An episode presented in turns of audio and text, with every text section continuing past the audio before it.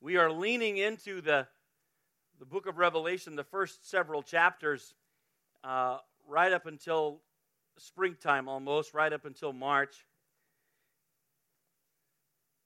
We are reading Revelation because in its opening pages are these two very significant statements. The first one is this Blessed or blessed. Blessed are those who read, hear, and heed these words. How many want to be blessed? So we're going to read and hear and heed these together. The second statement is this if you have ears to hear, listen to what the Spirit is saying to the churches. This morning we're going to pick it up in uh, chapter 2. I'll, let me just read the, the entirety of the passage, and then we'll come back and walk through it together. Are you ready? And I'll explain a little bit. If you weren't here last week or you need to catch up, don't worry, I'll, I'll try to get us all caught up here. Revelation, the book of Revelation, chapter 2. To the angel of the church in Ephesus, write The one who holds the seven stars in his right hand, the one who walks among the seven lampstands, says this I know your deeds and your toil and perseverance, and that you cannot tolerate evil men.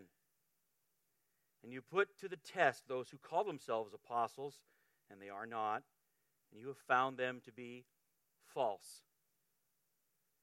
And you have perseverance and have endured for my name's sake and have not grown weary. But I have this against you that you have left your first love.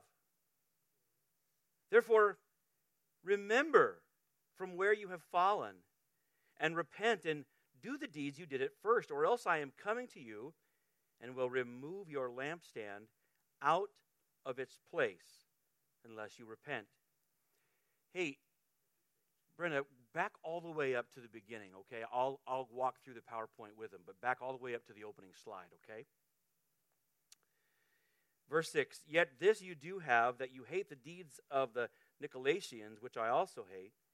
He who has an ear to hear, let him hear what the Spirit says to the churches. To him who overcomes, I will grant to eat of the tree of life, which is in the paradise of God. Amen. Now listen, we just we just read and heard those words. So we are two thirds into being blessed already. All right. Now comes the heeding. You ready to heed these words? All right. Let's talk about it a little bit. In, uh, in last week, when we looked at chapter 1, we saw this that this is the book of the Revelation. Would you say the Revelation? Now, just to humor, enter, humor me and entertain me a little bit, let's make sure that we're not putting an S on the end of that. Now, that's more than just my pickiness. Uh, revelations would mean there are several, but this is the revelation of Jesus Christ. Just the one. We got just the one Jesus. Okay? If this is the revelation of Jesus Christ. This book is from him and about him. Would you say it out loud with me? From him and about him. And, and in this book, John, the Apostle John, describes his vision of the exalted Christ who came to him on the Isle of Patmos with a message to the churches. He sees Christ in chapter 1, he sees Christ among seven lampstands, which we are told are seven churches. These are seven literal churches, but the letter is written so that each church would read the whole thing, right? As such, what is said to one is read and heard by all. And if it's read and heard by them, it should be read and heard by us. The blessing of reading this is for all who read it, for all who hear it, and for all who will heed these words. So just as they read it and heard it and heeded it, heard it and heeded it, so too will we hear it and heed it. you, you give it a whirl sometime. As we consider the message, we must remember or keep in mind the messenger. John went out of his way to record the, that it wasn't he just didn't receive a message, but he well, he fell over nearly dead at the sight of the messenger. This is Jesus Christ, the living one, who died and who is alive forevermore. This one who is the Son of Man and the Ancient of Days, the exalted Christ who has all glory, all dominion forever, and who walks among the lampstands. He is among us.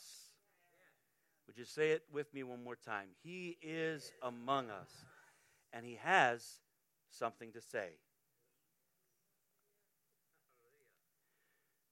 So we listened carefully, and I, am going to ask you to, as in, this week and in the weeks ahead, I'm going to ask you to listen carefully to what Jesus says. Listen to what he emphasizes and affirms and corrects, and maybe even pay attention to what he does not mention.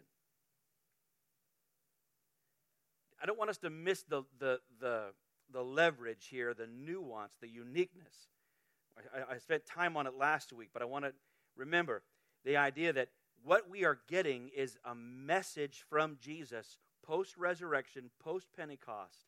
After his church has made churches, after his church has been around for a few decades, Jesus is checking in. So, wow. The boss is checking in. And here's what he has to say. Are you feeling that with me? Try to feel that. In other words, this is not just one more person's opinion about church, this is the boss talking. Pay attention to what matters to him, what he's looking for, and what he doesn't even mention. Let me give you a little bit of a clue. Jesus will mention absolutely nothing about strategies. He'll mention nothing about vision statements. He won't even bring up our programs.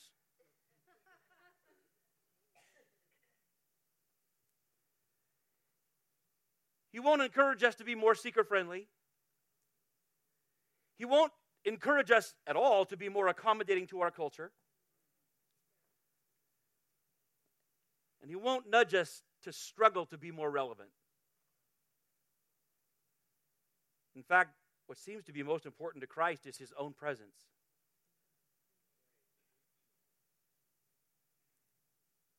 and our love for Him and our attitude towards sin and the fact that we are faithful and that we finish well. You ready? Let he who has ears to hear listen to what the Spirit is saying to the churches. What he has to say to the church at Ephesus, I've summarized as with these three words return to love. Would you all say return to love? Okay, this is in chapter 2, verses 1 through 7, which we already read. It begins with verse 2 here. To the angel of the church in Ephesus, write. Now, Ephesus was a major city, it was a large and influential city. Remember, these seven churches are on the, the western part of what is now modern Turkey, and they form kind of a, a, a kind of a circle, but a chronological circle. They're, they're listed in order. Ephesus is first, probably because it's the largest and most influential, but also because, quite likely, uh, Ephesus is where the, the rest of these churches were birthed out from. Ephesus, Ephesus would have been the mother church, the sending church. That's good. Now, that's important. We read this in context. So, Jesus is talking to the first church, the sending church, the mother church. We could argue that this church is the one who's primarily responsible for for initiating and sustaining the culture of the church. So we should listen carefully to what he's about to say. Amen. From the one who holds the seven stars in his right hand, these seven stars, he holds them in his right hand. We are told already that these stars are the angels of the churches. Now, I'm not going to pretend that I, I understand that any more completely than you do, but it's there. And I do know that some commentators say, well, the word angel and the word messenger are the same. So maybe these are just messengers that John is writing to a courier, and the courier is going to take these messages to the different churches. Now, while that may be practically true, the, the, the word angel is used time and again in the book of Revelation and only means angel. So we're, we are, we are better off going, whoa, what is that? We are better off embracing a mystery than reducing it to something that is more palatable to us. So the mystery seems to be this. It's kind of a Mufasa moment here, but the mystery seems to be that he's talking to actual angels. In Hebrews, Hebrews chapter 11, uh, chapter 1, verse 14 says that he has, he has made in, angels ministering spirits who render service to those who inherit salvation. So the idea is that, that whether, no matter how you feel about it or whatever, that heaven, heaven actually does assign angels, and they're very present and they're very immediate to both believers and to churches. And, it, and this is the idea that he's that whatever whatever the mystery is, that there is an angel who apparently is a, repre- a representative of the church. That what he what he says to this angel, he says to the church. Okay? But he holds so these so the idea is you shouldn't separate him speaking to the church and to the angel. Not that, that the church is an angel.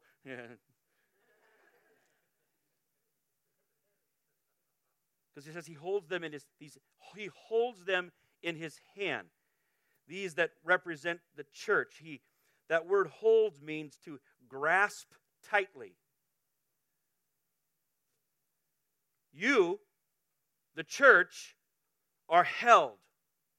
You are grasped tightly in the hand of Christ. You need to see yourself not functioning independently, isolated, wandering out there, but you. I'll say if, if it's true for Ephesus, it's true for heritage. You we are held in grasped tightly in the right hand of the master. This is his church. We are held onto by him and we are held together by him. We are guided by him, we are governed by him. This church is his, it is not ours. And in my own notes, I wrote so I could see it, not mine.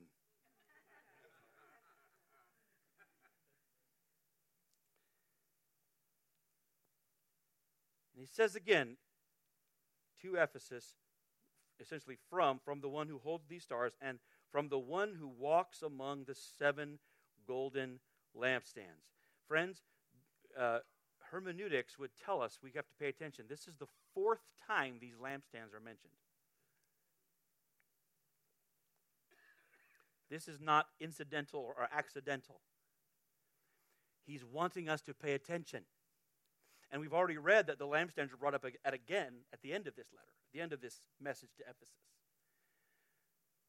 So, right away, he's wanting us to understand this idea, this concept of the lampstand. This says something, friends, this says something. The fact that he calls us these a lampstand says something about who we are and who we are not. I want you to understand that our function is like, like a lampstand is is through, throughout the ages, the church's function is to be a testimony and a witness. We are to burn brightly in the darkness. We are to, we are, we are to be present as a testimony, a living, shining testimony of the life of Jesus Christ. That our life is supplied to us by the Holy Spirit, and we are to, we are to radiate, we are to give light and life and heat and warmth we are to express the nature of God, and we are to do so in an unchanging way. That doesn't mean we don't change our paint or our carpet every once in a while.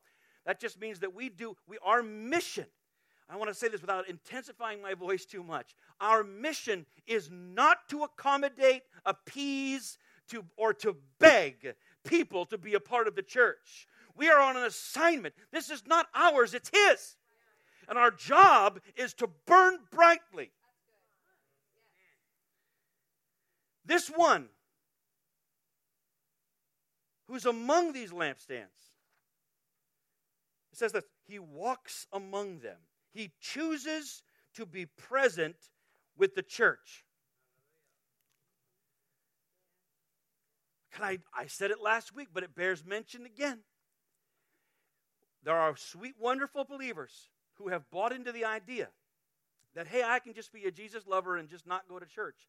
I'm not saying that that's not true, but I'm saying that the Bible says he's among the lampstands.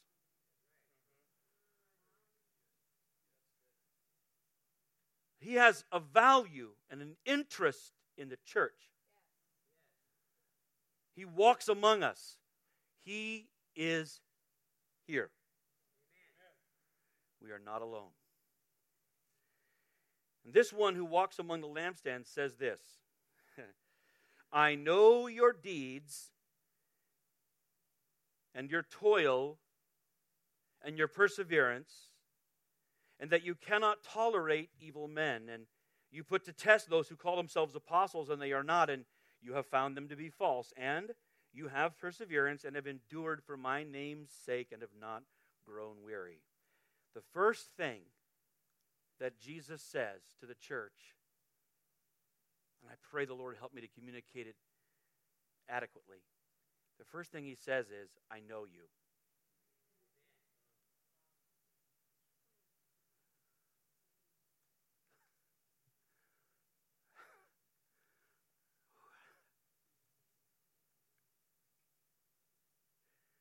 This one, this matchless one, this ancient of days, this glorious one says to the church, I know you. He wants us to know that he, he knows us, He sees us. We have said that He is near, we have said that He is among us, but this is more than just being present. It is knowing, it is seeing, it is observing us. The verb is in the, the perfect tense, and, and in the Greek, that just means that something has it happened in the it, it's happened historically, and it and it it is it, it has happened perfectly, and it remains complete. That means he has he has he knows us and he's never not known us. His knowledge of us is perfect and complete and he remains his eyes are still staring right at you. He knows us. He says, He knows their deeds, their toil, and their perseverance. Simply put, He knows what you do, friends. You ever wonder? I wonder if anybody knows what I do. He does. He does. He knows what you do. Furthermore, He knows how hard you work at it. He knows. And he even sees, this word perseverance conveys the idea, he even sees that you have a good and hopeful attitude while you do it. Good for you. Jesus sees what you do, he sees how hard you do it, and he knows the attitude that you're doing it with. And the scripture says he sees it and he appreciates it. That's good. He knows that the church at Ephesus has no tolerance for evil men. New American Standard says no tolerance. The church does not tolerate evil behavior in their midst. Apparently, they, no one told them that they were supposed to be more tolerant. Because Jesus sees that they're not tolerant of evil and he commends them for it. He's a boss talking. See, I know eh, we want to. It's we're Americans. We want to negotiate everything, don't we? We want to negotiate everything, but this is the boss talking. He knows and appreciates that they test those who claim to be apostles but are not. Uh, the idea is that there are people that would travel around and make false claims about themselves, false prophets, false apostles and teachers, basically claims that people had a certain office or an authority, and they come to the church, and the church says, Hang on just a minute, Jack. And they examined, examined their claims against the testimony of Christ and the scriptures and their own discernment, and they said, Not so much. Off you pop. People can claim any title they want. They claim a lot of titles on social media too. But the church remains responsible to test them. And Jesus sees and appreciates that. This is the boss talking. But then, verse 4, Jesus says, But I have this against you. You, that you have left your first love. Therefore, remember from where you have fallen and repent and do the deeds you did at first, or else I am coming to you and will remove your lampstand out of its place unless you repent. This is after the finished work. This is after the, the blood of Christ has already been applied. Whoa, we, we, we, need to under, we need to understand, I think, try to or try to understand what this means before we try to apply it. Whatever the Lord means by this concern, it is serious. It outweighs the things he has already commended them for. It is serious enough for him to require their immediate repentance. It is serious enough that he will remove their lampstand over it.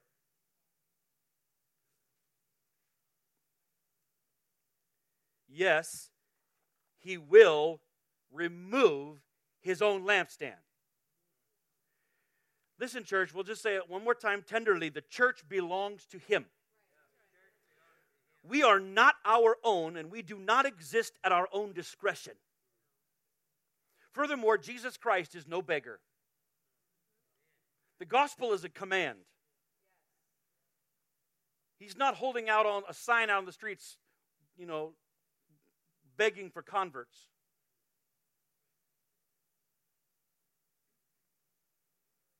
He's no beggar.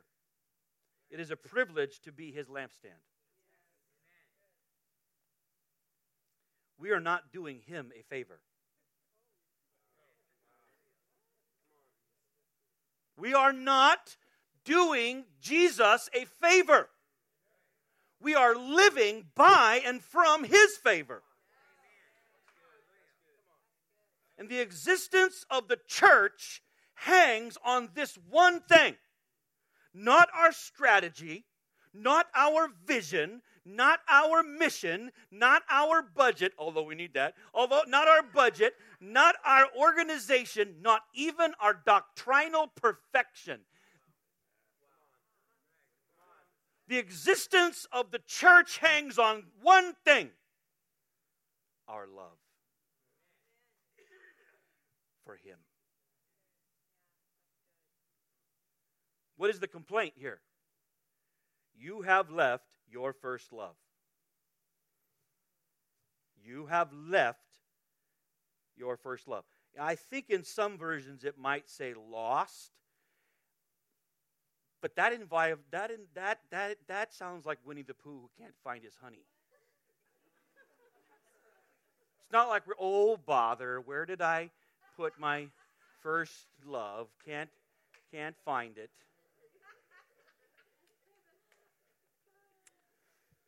The word left is a much stronger word than lost. If you lost something, I you know, I'm like, oh nuts, where's the last place you left it? And you feel bad and I feel bad, and then you have to call your wife and she says it's right in front of you.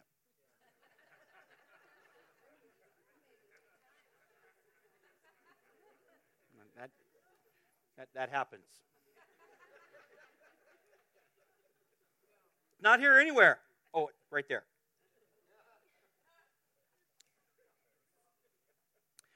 But the word left means divorced, abandoned, not lost track of accidentally, you forsook it.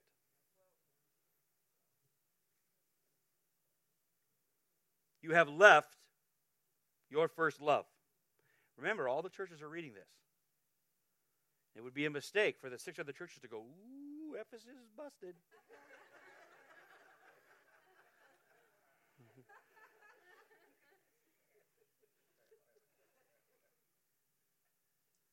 you have left your first love. First, first love. First love. Commentators aren't unanimous on what they have decided that that means. Some say love it's the church's love for God. Others want to press the matter and say it, it must mean their love for one another. Other others others uh, who probably are writing for their agendas say no no it means love for the lost love for evangelism love for the other people at ephesus but we got to come back to this word this tricky word first. It's funny, I, I, was, I was sharing this with Mrs. Dav over the kitchen island, and I was telling her, you know, babe, some say this, some say that, and she scowled at me and she said, yeah, but it said first. I thought, she hasn't spent a whole lot of time in the halls of theological academia, but she seemed to pick it up right away. she looked at me a bit confused, like, what the beans are they talking about? Says first. Well, I guess it's, I guess it's right there. First. The first and greatest commandment is this love the Lord your God with all your heart, soul, and strength. Yes, we are to love one another as Christ loved us. But if we say that love for one another is first, then we have made idols out of one another. And of course, we are to love the unsaved and the unchurched and the, everybody else. But to love anything or anyone more than Christ is to reduce Christ to less than Lord. And that is Antichrist. Look at that. Second chapter, and already talking about Antichrist. First and last time we'll bring that up. All right. Our first love is our unequaled love for the Lord Jesus Christ. And they had left theirs. Wait a minute. What does that mean? How, how can they be doing right things but miss the one thing?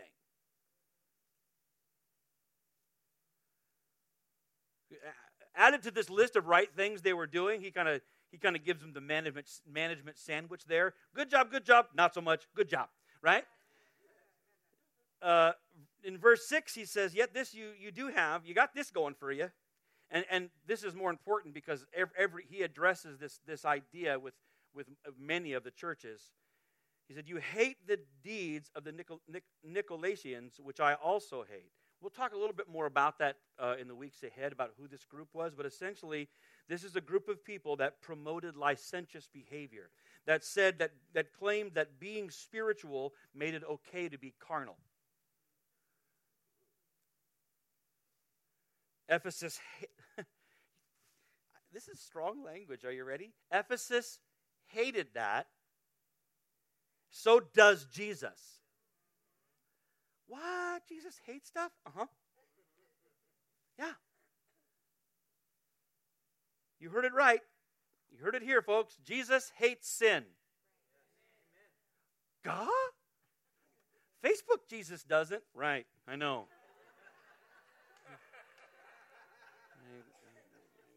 I, I know. But Bible Jesus does.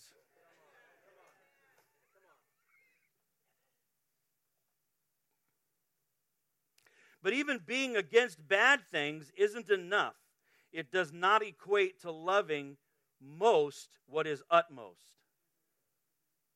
See, the lampstand can be polished, the lampstand can be put together and tight, the lampstand could have no squeaks, Mrs. Dav, she bought a little lampstand for the for the house, and it was one of them like you know, medieval type things, and it was all wibbly and wobbly. And she said, I don't know what's wrong with that thing. It just needed to be twisted and tightened. And so the, every once in a while I can fix something. And so I, I fixed it. And so now, now it doesn't wibble or wobble. It's a very tight, good lampstand. It's got no fire. We never light the candle. So it's a worthless lampstand. it, eh, but it is by the front door, so I pick it up sometimes and just answer the door and say, Walk this way.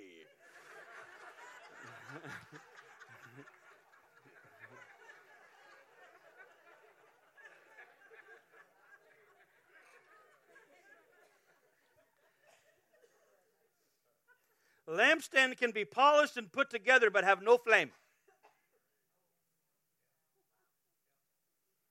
They did all the things right. Good job, good job, good job, no flame. It is important, friends, I believe it is important that we not hear Jesus as some sort of drill instructor.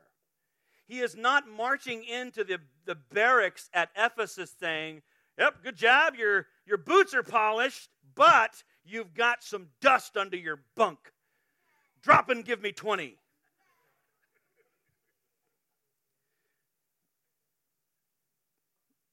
Jesus is saying, though, that without love for Him being our first, greatest, and highest motivation, that nothing else matters. We have not love, then we are just a clanging cymbal and a noisy gong. Therefore, return to love. Come on, say it out loud with me, please. Return to love. What does that mean? Well, I was, I was meditating on what this meant. Return to your first love. I was meditating. I was, I, was, I, I, I was praying and thinking and, and writing. Was trying to think how can I explain? How can I describe? How can I provide the recipe? What does it mean, return to love? They're doing this right, they're doing that right. And he says, do that, you know, but return to your love. And boy, I thought, Lord, am I making this too complicated? Perhaps this is not a complicated command. I came in the house, the answer, I believe, came to me pretty clearly. I came in the house last week. Kids were home. I don't know where I was, doesn't matter. I came home and I walked through the house and I could hear upstairs some little bit of shouting and some clapping. And I went and talked to Emily Rose, and she was in the kitchen, and she and I are starting to get into engaging in conversation, but then there was another shout and another couple of claps from upstairs. And we were talking about whatever, but in the middle of it, Emily just paused and said, Oh, mom's worshiping. And I stopped. I said, That's it.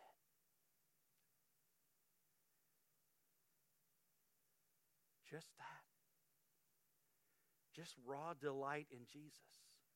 Mom wasn't at church, it wasn't singing time. There was no one else with her but he who walks among the lampstands.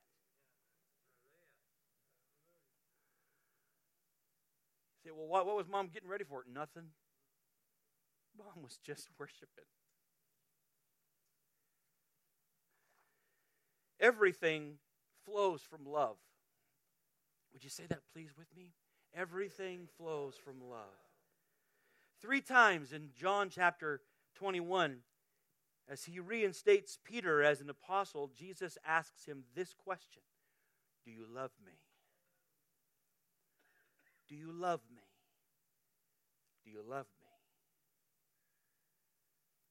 The woman in Luke chapter 7 wet Jesus' feet with her tears and wiped them with her hair and anointed his feet with perfume.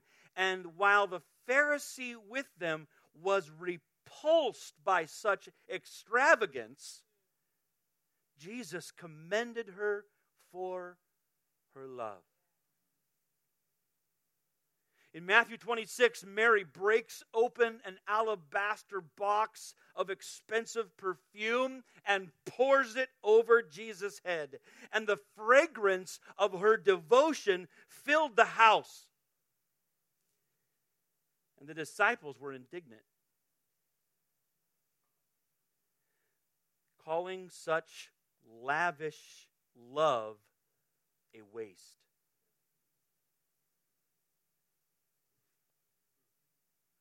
Did you waste? That's a waste. They said it's, it's not practical. They literal, their complaint about that expression of affection was it wasn't, wasn't practical. Couldn't measure it. Didn't do anything.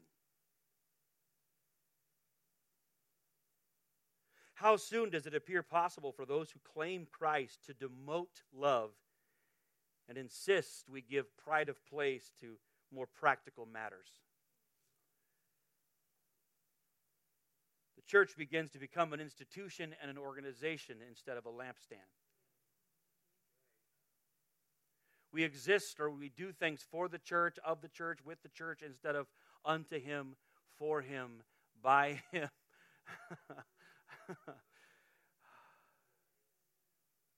we must see, my friends, that love is the fountainhead, love is the catalyst, love is the cause. Love is the cause of heaven.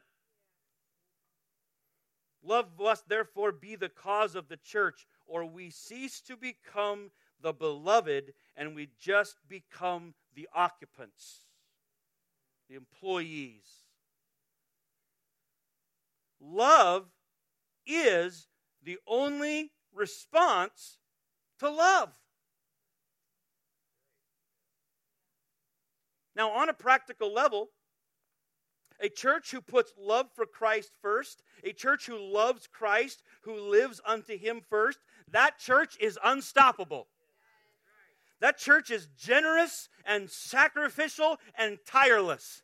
A church who loves Him first is radical and they are happy.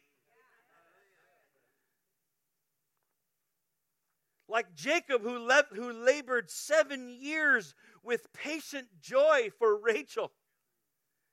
Solomon said, Many waters cannot quench love. It, uh, uh, it, it, rivers cannot overflow it. It is as strong as death. Paul wrote, Love believes all things, hopes all things, endures all things. Love never fails. No revival was ever characterized by a strategy or a program or a catchphrase or a hashtag. Hashtag's a pound sign. You put it in front of things to mean the thing you just said. It makes a lot of sense. You say thing and then you put a pound sign and then say something else about the thing.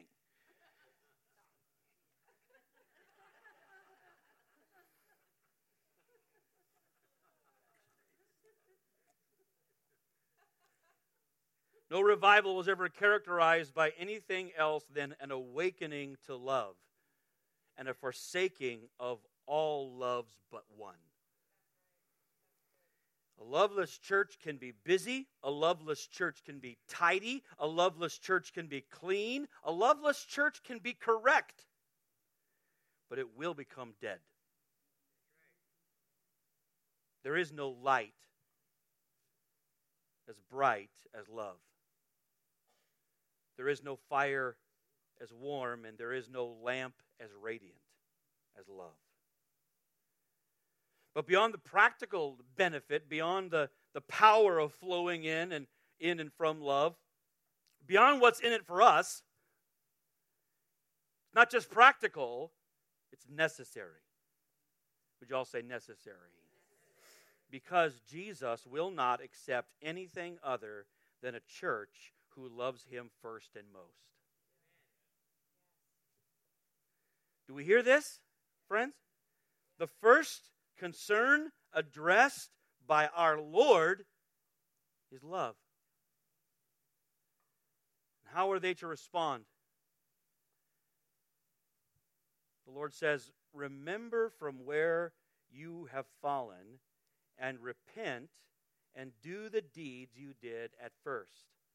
Or else I am coming to you and will remove your lampstand out of its place, unless you repent. The first thing Jesus says is remember from where they've fallen. He actually sees loss of love as a fallen state.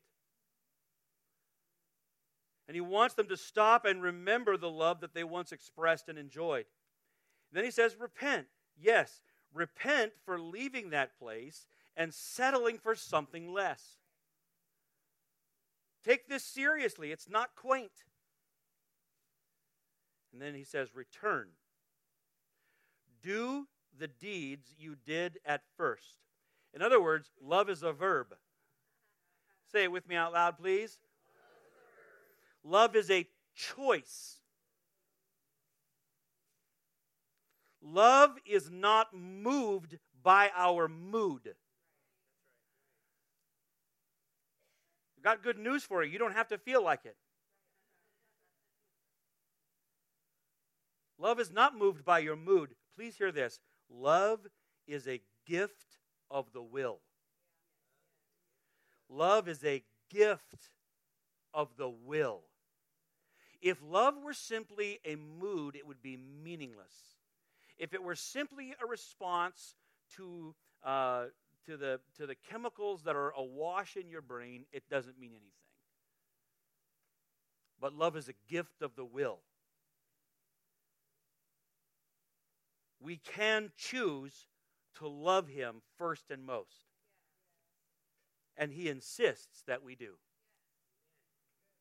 Or Christ will remove the lampstand. The church will cease to exist. Either the church will just decline and decay because of its lovelessness, or Christ will withdraw the very spirit that gives life to the church. He phrases it, it's phrased in the text as something that he will initiate unless the church repents, unless the church returns to love. Therefore, let he who has an ear, let him hear what the Spirit says to the churches. Christ's first concern is our first love.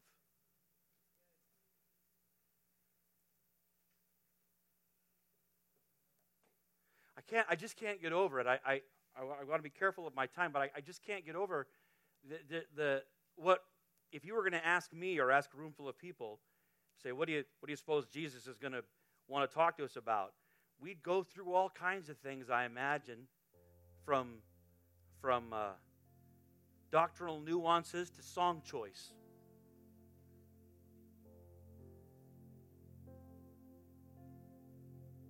But Christ's first concern is our first love. If anything else has your attention, if anything else has eclipsed your first love, Jesus said it best remember from where you have fallen, repent, and return to it. The greatest thing that we can do this morning is just make an individual and shared commitment, recommitment, as a gift of our own will to love Him first and most. The, third, the first thing that he had to say to the church at Ephesus and what he wants the church everywhere and in every age to hear is this return to love. Love Christ first and most. For our own sake for the sake of the one who loves us first. And finally, the scripture promises this if we overcome, if we triumph in this, if we will love Him and prioritize our love for Him all the way to the finish line, then we will feast on eternal life in the presence of God. Oh, my rejoice. Just stand. Take joy, my King. In what you